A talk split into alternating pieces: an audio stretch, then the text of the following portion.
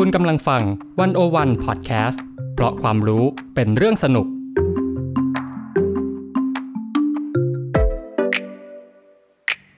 One O One In Focus เจาะไฮไลท์เด่น เศรษฐกิจสังคมการเมืองทั้งไทยและเทศ โดยกองบรรณาธิการ The One O One dot เวิ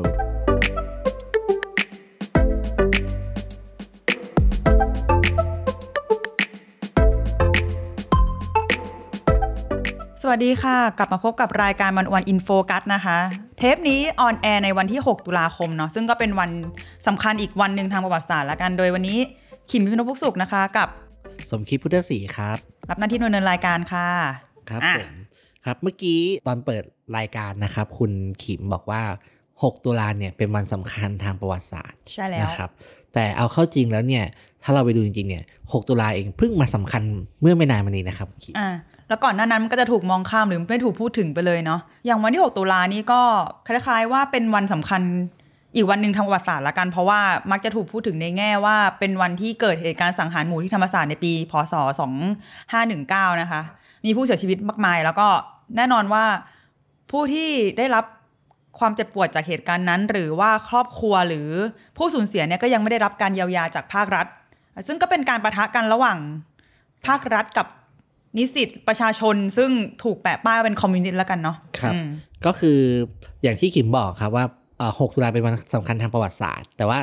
เวลาเราว่าเป็นวันสำคัญทางประวัติศาสตร์เนี่ยคนมักจะนึกถึงวันสำคัญที่มันเกี่ยวข้องกับรัฐใช่ไหมครับใช่ใช่แต่ว่าจริงๆแล้ว 6 ตุลาเนี่ย เอ่อเป็นวันสำคัญทางประวัติศาสตร์ในความหมายที่ว่ามันเป็นวันที่มีความหมายทางการเมืองอืมนะครับ แล้วก็ที่สำคัญคือเพิ่งมีความหมายทางการเมืองเนี่ยเมื่อไม่นานมานี้ อันนี้อยากจะเล่าเป็นเกร็ดไว้นิดนึงนะครับ ว่าจริง ๆ หลังเหตุการณ์ 6 ตุลา 19 เนี่ยซึ่งเกิดการล้อมป่าก็ทำให้นักศึกษาจำนวนมากเข้าป่าใช่ไหมครับ หลังจากนั้นเนี่ยสังคมไทยเนี่ยก็แทบไม่พูดถึงเหตุการณ์ 6 ตุลาอีกเลย นะครับจนกระทั่งเมื่อไม่นานมานี้เอง ถ้าผมจำไม่ผิดก็คือการลำลึกครบรอบ 40 ปี 6 ตุลานะครับซึ่งจะเป็นครั้งแรกๆนะครับที่มีการพูดถึง 6 ตุลาในที่สาธารณะอีกครั้งหนึ่ง แต่ว่ามันมีสิ่งที่น่าสนใจครับคุณขิมก็คือว่าจริง ๆ แล้วเนี่ยในช่วงหลายปีที่ผ่านมา ถ้านับจริง ๆ ก็คือนับตั้งแต่รัฐประหาร 2557 ก็คือคุณประยุทธ์ขึ้นเข้าสู่ตำแหน่งเนี่ย เหตุการณ์ 6 ตุลาเนี่ยกลับมาถูกตีความใหม่ค่อนข้างเยอะนะครับ โดยเฉพาะในช่วง การเมืองที่เป็นการเมืองแบบทะลุเพดานอ่านะครับใช่ตอนนี้มีม็อบนักศึกษาออกมาสักปี2563เนาะสองห้าหกสามพูดเรื่องการเป็นรูปสถาบันเนี่ยเหตุการณ์6ตุลาเนี่ยก็กลับมามีความหมายทางการเมืองอีกครั้งนะครับแล้วก็ดูดูเหมือนจะมีการให้ความหมายใหม่ด้วย ผมลองไปค้นดูในวันโอวันนะครับ เราจะเห็นว่าตั้งแต่สักประมาณปี 2019 เป็นต้นมา 2019 ก็คือ 2562 ใช่นะครับ62เอ่อ6ตุลาเนี่ยก็เริ่มถูกพูดถึงมากขึ้นนะครับ มีการทำพิพิธภัณฑ์6ตุลาใช่ไหมครับ มีการเคลื่อนย้ายประตูแดงครับ เป็นการจัดการความทรงจำแบบใหม่ ในทางวิชาการเองเนี่ยก็มีงานศึกษาเกี่ยวกับ 6 ตุลาออกมาเยอะมากใช่ไหมครับ เช่น งานของอาจารย์ที่การศรีนาราที่ศึกษาเรื่องหลัง 6 ตุลาเอ่อพูดได้ว่าแบบ 6 ตุลาเนี่ยถูกเอามาศึกษาแล้วก็ตีความใหม่ค่อนข้างเยอะนะครับแล้วเราจะเห็นว่าเอ่อ มีงานใหม่แบบออกมาทุกปีทุกปีเลยนะครับ แต่ว่าวันนี้อยากจะชวนคุณขิมคุยเรื่องการจัดการความทรงจำเกี่ยวกับ6ตุลานะครับคือปีที่แล้วนะครับวันวันๆก็ได้ไปทำงานชิ้นหนึ่ง ชื่อเรื่อง 6 ตุลาในสายตาคนรุ่นใหม่อ๋อซึ่งเป็นงานวิดีโอนะครับ แต่ว่าเอ่อตอนนั้นเราก็สนใจว่าเออทำไมคนรุ่นใหม่เนี่ยถึงยึดโยงตัวเองเข้ากับ 6 ตุลา ซึ่งก็น่าสนใจมากเพราะเขาบอกว่า 6 ตุลาเนี่ยมันคือการสู้กับความอายุติธรรมอืมนะครับซึ่งเขาดิเลตตัวเองได้มากกว่านะครับอาจารย์ประจักษ์เองเนี่ยก็เคยอธิบายเรื่องนี้ไว้ว่า คนรุ่นใหม่เนี่ยจะยึดโยงการต่อสู้ของตัวเองเข้ากับ 6 ตุลา แล้วก็ย้อนกลับไปถึง 2475 ด้วยอืมนะครับอืมเพราะว่าเขามองว่าตัวเองเป็นผู้แพ้และผู้ถูกกระทำ คล้ายๆกับที่อ่ารุ่นคนพี่รุ่นเมื่อหกตุลา6ตุลาเนี่ยโดนทมาำนะครับแต่ว่าในขณะเดียวกันขอพูดถึง 14 ตุลาด้วยในที่14 ตุลาเนี่ยคนรุ่นใหม่เนี่ยกลับไม่ค่อยให้คุณค่ามากนัก คือไม่ค่อยพูดถึงและไม่ค่อยเห็นตัวเองในการเคลื่อนไหวนั้นในหน้าประวัติศาสตร์หมายถึงว่าไม่ไม่ได้ยึดโยงตัวเองด้วยด้วยได้ใช่ไหมเราจะเห็นครับจริง ๆ แล้วปีนี้เนี่ยเป็นปีครบรอบ 50 ปี 14 ตุลานะครับอ๋อซึ่งจริง ๆ ปกติเนี่ยก็ต้องมีความยิ่งใหญ่งานเฉลิมฉลองกันใหญ่โตใช่ไหมครับ แล้วก็ 6 ตุลาเนี่ย 47 ปีครับแต่เราเห็นว่ากระแส 14 ตุลาเนี่ยเงียบมาก ก็จะมีคำอธิบายคล้ายๆกันครับว่า นักศึกษาเนี่ยก็ไม่ได้ยึดโยงตัวเองเข้ากับ 14 ตุลาเพราะว่า 14 ตุลามันเป็นประวัติศาสตร์ของผู้ชนะ ใช่คือนักศึกษาออกมาเดินเดินขบวนเรียกร้องประชาธิปไตย แล้วก็ได้ประชาธิปไตยไปใช่ไหมครับ ซึ่งเขาเขาไม่อินนะครับซึ่งเอ่อมีมีข้อสังเกตอยู่ว่าจริง ๆ แล้วเนี่ยถ้าเราดู ม็อบนักศึกษา นักเรียนนักศึกษาปี 63อะครับจริงๆ มันใกล้เคียงกับม็อบตอน 14 ตุลาใช่ในแง่ที่ว่ามันเป็นพลังของนักศึกษา เป็นพลังคนรุ่นใหม่อะพี่จุงเนาะใช่ที่ที่แต่ว่ากลับไม่อินไปอิน 6 ตุลาที่แบบว่านักศึกษาถูกไล่ฆ่าเออเป็นความพ่ายแพ้แหละ มันมีเซนส์นั้นอยู่ อืมครับชวนติดตามดูครับ ทั้งงานในวันวันวันเองแล้วผมคิดว่าที่อื่นๆ เนี่ย ก็จะจัดงานเกี่ยวกับ 6 ตุลาเนี่ยแล้วก็พยายามตีความช่วงชิงความหมายใหม่ เพื่อให้มันโยงกับการเมืองปัจจุบันมากขึ้นอืมนะครับทีนี้มันมีงานอยู่ 2 ชิ้นครับเอ่อนอกจากงานเรื่อง 6 ตุลาในสตาร์คนรุ่นใหม่นะครับแล้วก็งานอื่น ๆที่เอ่อได้พูดถึงไปเมื่อสักครู่เนี่ยมีงานอยู่ 2 ชิ้นที่อยากจะลงเอ่อเข้าไปอ่านกันในรายละเอียด แล้วก็เล่าให้ฟังกันวันนี้ครับ ก็เป็นการตีความ 6 ตุลาด้วยเหมือนกัน การจัดการความทรงจำ6ตุลางานชิ้นแรกนะครับ เป็นงานที่เราชวนเอ่อคุณกฤษดางนุจจรัตน์นะครับ ทนายความจากศูนย์ทนายเนี่ยมาคุยกันใน 6 ตุลาเมื่อเอ่อปีที่แล้วนะครับ ปี 2565 นะครับ ตอนนั้นเราชวนคุยกันที่ว่าจาก 6 ตุลาถึง 112 บาดแผลร่วมสมัยของสังคมไทยอืมนะครับ ซึ่งตอนนั้นก็น่าสนใจมากคือคุณกฤษดางหรือว่าพี่ด่างเนี่ยครับ ก็เป็นคน รุ่น 6 ตุลาคนหนึ่งเป็นคนเคยเคยถูกล้อมปราบมาก่อน แล้วก็พอกลับมาเรียนต่อเลยก็กลับเข้ามาทำงานที่ศูนย์ทนาย แล้วก็หนึ่งในประเด็นที่พยายามสู้มาตลอดก็คือ เรียกร้องความเป็นธรรมให้กับคนรุ่นตัวเองที่ถูกล้อมปราบ โดยคุณกิษาบอกว่า 6 ตุลาเนี่ยมันไม่ได้รับความเป็นธรรม คนทำผิดเนี่ยก็ยังลอยนวลอยู่ เพราะว่าหลังจากนั้นเนี่ยมีการออกนิรโทษกรรมให้นะครับไม่มีคนต้องรับผิดเลยนะครับฉะนั้นความหวังหนึ่งเนี่ยก็คือการ ไปร้องศาลอาญาระหว่างประเทศนะครับ ซึ่งบอกว่าเป็นความหวังเดียว อันนี้ขอโค้ดนะครับ คุณกิษางระบุว่าปัจจุบันยังคงมีความพยายามอย่างมาก ที่จะนำเหตุการณ์ 6 ตุลาคม 2519 ขึ้นศาลอาญาระหว่างประเทศ เพื่อทำการสอบสวนและชำระคดีให้เกิดความยุติธรรม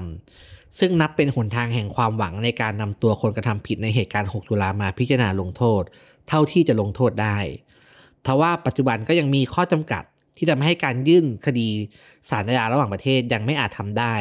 โดยเงื่อนสำคัญคือ ICC หรือว่าศาลอาญาระหว่างประเทศเนี่ยก่อตั้งขึ้นในปี 2545อืมซึ่งเกิดขึ้นหลัง 6 ตุลา ซึ่งโดยหลักแล้ว ICC จะสามารถรับพิจารณาเฉพาะเหตุการณ์ที่เกิดขึ้นได้หลังการหลังก่อจาตั้กงนั้นของใช่ไหม ICC อืมนะครับผมก็ไปอ่านข้อมูลเพิ่มเติมนะครับว่าจะเป็นไปได้มากน้อยแค่ไหน ซึ่งอย่างที่ทนายกฤษดางบอกนะครับจริงๆมันยากมากเพ ราะเนื่องจากว่า ICC มันเพิ่งตั้งขึ้นมานะครับแต่ว่าการพยายามต่อสู้เรื่องพวกนี้ในวิธีระหว่างประเทศเนี่ยมันก็ทำให้ 6 ตุลาเนี่ยมันถูกพูดถึงทำให้ความจริงเนี่ยยังถูกค้นหาอยู่ แล้วก็การให้ความหมายยังดำเนินต่อไป ประเด็นสำคัญน่าจะอยู่ตรงนี้มากกว่าว่าทำยังไงให้ 6 ตุลาเนี่ยมันมันไม่ตายไปจากสังคมในแง่ประวัติศาสตร์จะมีการพยายามค้นหาความจริงอยู่นะครับทีนี้อีกประเด็นหนึ่งที่อยากจะหยิบยกขึ้นมานะครับ ก็คือจาก 6 ตุลา 19 นะครับ ถึงการใช้กฎหมายอาญามาตรา 112 อันนี้ขิมก็น่าจะรู้ดีแล้วก็ผู้ฟังหลายคนก็น่าจะรู้ดีว่าเหตุผลหลักที่นักศึกษาถูกล้อมปรับที่ธรรมศาสตร์เนี่ยก็ถูกข้อกล่าวหาว่าเป็นคอมมิวนิสต์อ่านะครับแล้วก็เป็นคอมมิวนิสต์ก็คือเท่ากับว่าล้มล้างสถาบันล้มล้างสถาบันนะครับ ซึ่งเราก็จะเห็นว่ากระทั่งในปัจจุบันเนี่ยข้อหาการล้มล้างสถาบันเนี่ยก็ยังมีอยู่นะครับแต่ว่าวิธีการที่เอามาใช้เนี่ยก็อาจจะ ปรับเปลี่ยนรูปแบบต่างไปกันไปจากเมื่อ 17 ปีก่อนนะใช่ครับก็คือตอนนี้มีการใช้คดี1นึเนี่ยในการจัดการคนที่เห็นต่างนะครับโดยคดีทางการเมืองต่างๆ ที่เกิดขึ้นในสมัยพลเอกประยุทธ์นะครับเอาเฉพาะตั้งแต่ปี 2563 เป็นต้นมา 2563 นี่ก็คือตอนที่มีม็อบนักศึเยากวษาชนครับนั่นแหละเนาะม็อบคณะราษฎร2563 เอ่อมี 3,000 กว่าคดีนะครับอืมเยอะมาก นะครับที่เกิดขึ้นอาจจะเป็นคดีแบบเอ่อฝ่าฝืนพรกฉุกเฉินการชุมนุมความสะอาดก็แล้วไปนะครับ แต่ว่าใน 3,000 กว่าคดีเนี่ยมีคดีที่เป็นมาตรา112 ไปแล้วเนี่ยประมาณ 200 กว่าคดี ถือว่าเยอะเป็นประวัติการเหมือนกันนะพี่เยจุอะนเป็นประวัติการณ์ครับเอ่อถ้าเราจำได้ใช่ไหมครับ มันจะมีช่วงหนึ่งที่เอ่อประเทศไทยไม่มีการใช้ม .112 เลย ก็คือปี 2561 ถึง 2563 แล้วพอคุณประยุทธ์บอกว่าจะใช้ ก็ใช้แบบตะบี้ตะบันใช้จะอะไม่ได้นะเป็นใช้นะครับก็อันนี้เป็นข้อสังเกตนะเป็นข้อสังเกตของพวกเราเองนะครับ ว่าในแง่นี้เนี่ยคดีหนึ่งสองเนี่ยก็เป็นลักษณะของคดีทางการเมืองนะครับฉะนั้นก็ไม่แปลกที่เรื่องนี้จะกลายเป็นเรื่องที่ดีเบตกันตอนหาเสียง ถึงแม้ว่าตอนนี้กระแสเรียกร้องเนี่ยมันจะจางๆจางๆลลงงไปไปนะครับผม ทีนี้ทนายด่างเนี่ยก็สรุปไว้นะครับว่าเวลาที่ คนรุ่นแกอะพูดถึง 6 ตุลาเนี่ยมันมี 2 มิติอืมนะครับ มิติแรกเนี่ยคืออยากให้เข้าใจว่าเหตุการณ์ 6 ตุลาเนี่ยเป็นความโหดร้ายทารุณที่เผด็จการปราบปรามประชาชน ส่วนมิติที่สองเนี่ยคือการให้ความสำคัญว่าสังคมเราจะทำอย่างไร เพื่อไม่ให้มีเหตุการณ์แบบนี้เกิดขึ้นอีก และเพื่อไม่ให้มีลูกหลานของใครต้องมาบาดเจ็บล้มตายเช่นนี้อีกนะครับหมายความว่าคือไม่ได้แก้แค้นแต่ว่าต้องการที่จะถอดบทเรียนว่าทำยังไง 6 ตุลาเนี่ยถึงไม่เกิดซ้ำซากนะครับ ซึ่งแน่นอนว่าหลายคนก็พูดถึงการเรื่องเนี่ยการเอาคนผิดมาลงโทษให้ได้นะครับ ซึ่งเราก็เห็นอยู่ว่าประเทศไทยเนี่ยมีการล้อมปราบกลางเมืองเนี่ยอยู่หลายครั้ง 6 ตุลาเนี่ยเป็นครั้งใหญ่ใช่ไหมครับปี 53เนี่ยก็เป็นอีกครั้งหนึ่งใช่ไหมครับแล้วก็จนมาถึงครั้งเนี้ยถึงแม้ครั้งนี้จะยังไม่มีการล้อมปราบรุนแรงจนแบบมีคนเสียชีวิตเป็นจำนวนมากนะครับ แต่ว่าเราก็ไม่รู้ว่าในอนาคตเนี่ยจะเป็นยังไง นี่คือความสำคัญของการศึกษา 6 ตุลาในมุมของทนายด่างครับที นี้มีบทความหนึ่งที่อยากชวนขิมมาเล่าให้ฟังด้วยครับ ก็คือเรื่องเกี่ยวกับการจัดการความทรงจำ6ตุลา แต่บทความนี้เออผมก็อยากชวนให้ไปอ่านกันนะครับ เพราะว่าจริงๆเป็นบทความที่วิจารณ์โดยเฉพาะกระแสการล้ำลึก 6 ตุลาของคนรุ่นใหม่ ซึ่งเป็นบทความที่เขียนโดยคุณอธิเทพชัยสิทธิ์นะครับ เรื่องประวัติศาสตร์ความทรงจำและ 6 ตุลาที่อยากจำแต่กลับลืมอืมครับอ่าอันนี้ขิมชวนนึกถึงหนังสือของอาจารย์ธงชัยวินิจกุลเนาะ 6 ตุลาลืมไม่ได้จำไม่ลงนะคะของอาจารย์ธงชัยวินิจกุล ซึ่งตัวอาจารย์เองก็เป็นผู้ประสบภัย การล้อมปราบ การต้องเข้าป่าเข้าอะไร ขิมก็สงสัยมาตลอดว่า ไม่ใช่สงสัยมาตลอดแต่จะคำถามว่า เออทำไม คือการจดจำภาพความธรรมไซต์บางอย่างมันมันจำไม่ลงจริง ๆ แหละ แต่ว่าก็ลืมไม่ได้เหมือนกัน ซึ่งการลืมไม่ได้เนี้ยมันมีเซนส์ของการเข้ามาเยือนของรัฐด้วยอ่าอาจารย์เอกเทพเขาก็บอกว่า ความทรงจำเนี่ยไม่ใช่ทุกความทรงจำจะได้รับอนุญาตเข้ามาให้เป็นความทรงจำร่วมของสังคมนะคะ คือบางอย่างมันแยกจะจำจริง ๆ เช่น เป็นศัพท์ที่วงการแพทย์เขาเรียกว่า abuse amnesia นะคะ คือหมายถึงการสูญเสียความทรงจำของผู้ได้รับผลกระทบทางร่างกายและจิตใจอย่างรุนแรง ซึ่งเหตุการณ์วันที่ 6 ตุลา 2519 ก็ดูจะเป็นเหตุการณ์หนึ่งที่สังคมไทยไม่อยากจำนัก ทั้งในแง่ผู้ประสบภัยเองและในแง่ของรัฐอาอาจารย์อิเทพเขาก็เสนอนะคะว่า 6 ตุลาเนี่ย ไม่เคยกลายเป็นส่วนหนึ่งของความทรงจำร่วมของสังคมไทย แต่อาจจะเกินเลยเนาะถ้าจะบอกว่า 6 ตุลาไม่ได้อยู่ในหนังสือเรียนหรือการเรียนการสอนในโรงเรียนกันนั้นมันก็ไม่ได้ถูกพูดถึงอย่างกว้างขวางในระดับเดียวกับเหตุการณ์14ตุลา2516 นะคะ ที่เข้ากันได้ดีกับธีมหลักของประวัติศาสตร์ ฉบับทางการของไทย ซึ่งขอโค้ดนะคะ พระมหากษัตริย์เข้ามาคลี่คลายสถานการณ์ความรุนแรง เพื่อให้สังคมไทยที่วุ่นวายได้กลับคืนสู่ความสงบสุขอีกครั้ง พี่จุงรู้เรื่อง 6 ตุลาตอนกี่ขวบ โอ้ก็รู้ตอนที่เข้ามาหาลัยเนี่ยคเอรับอเหมือนกันครับ แล้วเราก็รู้สึกว่ามันคือสมัยขิมอินเทอร์เน็ตมันยังไม่เฟื่องฟูมาก เราแก่กันเนาะครับเออแต่ว่าไปรู้ในหนังสือเรียนนี่แหละ แล้วก็ question ว่า เอ๊ะทำไมมันรุนแรงแบบนี้ทำไมประวัติศาสตร์ บ้านเรามันจึงรุนแรงและเป็นเรื่องของรัฐด้วยอะไรอย่างเงี้ยมันทำให้เราตั้งคำถาม และตอนนั้นเราก็มีความรู้สึกว่าเออเราเห็นภาพว่าทำไมรัฐมันจึงไม่อยากให้คนรู้เรื่องเนี้ยเพราะมันมันเลวร้ายอะมันทำให้รัฐดูเป็นสิ่งเลวร้าย แล้วเราก็รู้สึกจริง ๆ ว่าเออรัฐไทยมันปกปิดบางอย่าง ที่เอามาหิดไว้จากเรามาก ๆ อะไรเงี้ยเนาะอันนี้เอ่อขอเล่าเสริมนิดนึงครับ ก็มาจากบทความของคุณเทพเอง คุณเทพบอกว่าเราเราจำเรื่องหนึ่งเนี่ย เราก็เลือกลืมบางอย่างแล้วก็จำบางอย่างนนี้เป็นเป็นธรรมชาติของคน เพราะเราไม่สามารถจำอะไรได้ได้ทั้งหมดนะครับเอ่อแกก็บอกว่าสังคมก็เหมือนกัน ถ้าจะมีความทรงจำร่วมเนี่ยก็คือ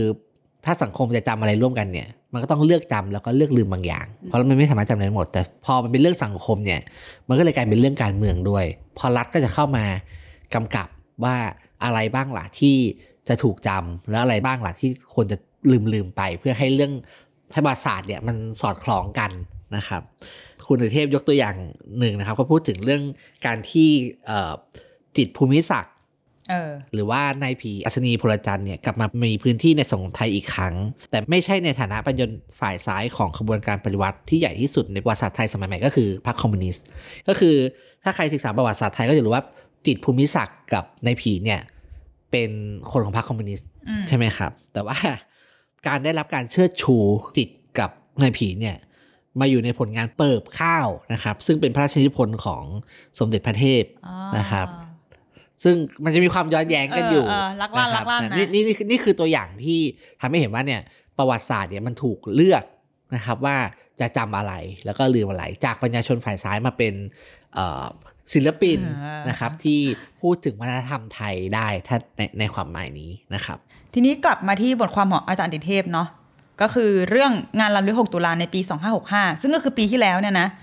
อาจจะเป็นภาพแทนของขบวนการนักศึกษาที่ถูกปราบปรามจากอำนาจรัฐ ไม่ต่างจากขบวนการปฏิรูปสถาบันกษัตริย์ของคนรุ่นใหม่ในปี 2563 จึงดังนั้นในเหตุการณ์ 6 ตุลาจึงเป็นการกลับมาอีกครั้งของความทรงจำ 6 ตุลา แต่ในฐานะตัวแทนของเหตุการณ์ทางการเมืองอื่น หรือในฐานะเครื่องมือของการต่อสู้ทางการเมืองในบริบทอื่น ไม่ใช่ในฐานะของการสังหารหมู่ ครับ ตรงนี้ก็น่าสนใจมากนะครับ ก็เพราะว่าพูดให้ง่ายขึ้นก็คือคุณเทพบอกว่าเวลา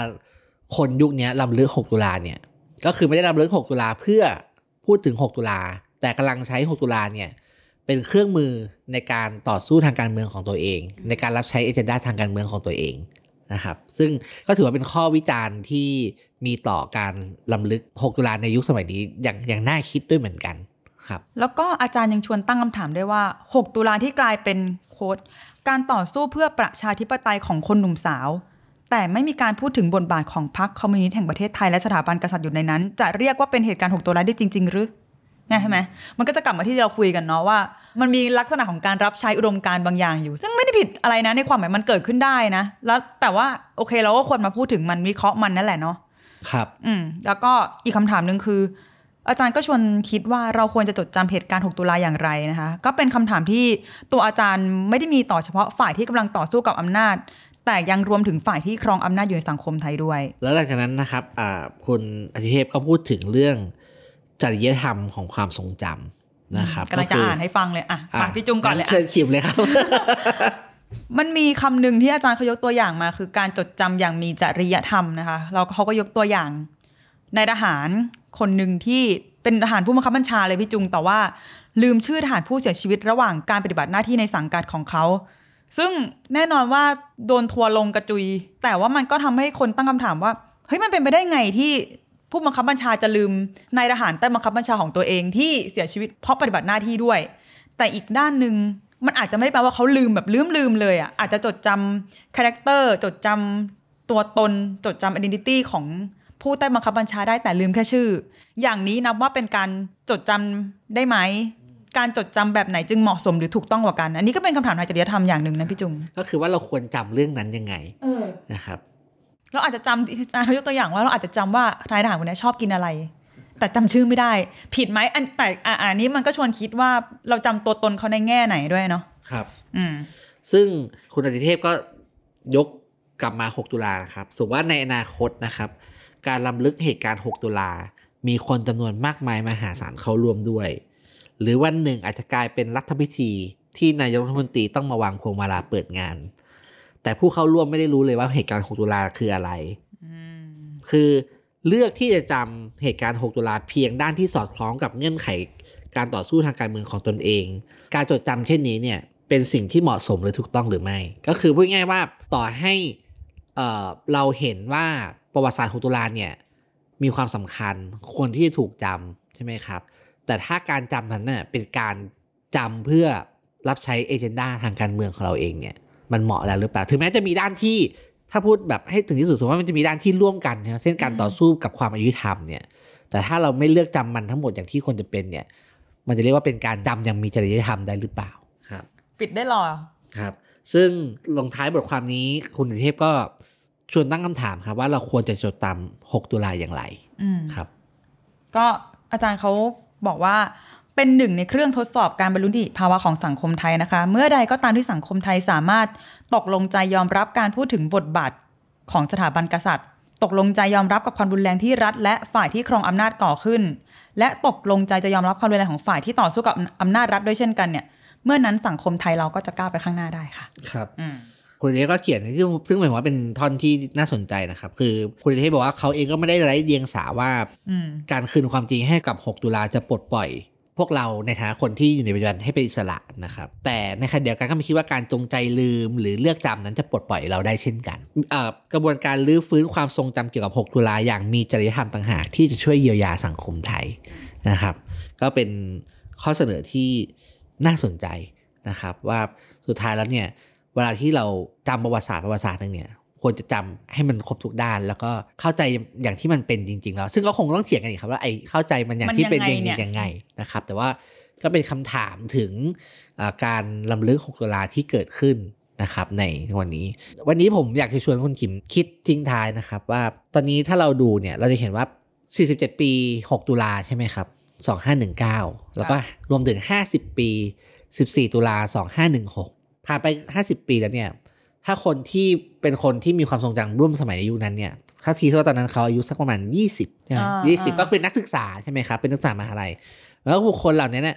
ตอนเนี้ยแก่ละเจ็ดสิก็บละเจ็ดสิบแล้วครับ แล้วก็เห็นนะครับว่าอ่าคนเดือนตุลาทุกวันเนี้ยก็ไม่เกินเลยที่บอกว่าเลยช่วงพีค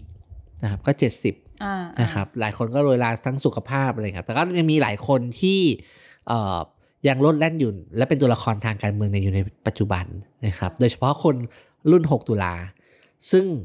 ออายุน้อยกว่าคนรุ่น 14 ตุลา ใช่ไหมครับ เราจะเห็นว่า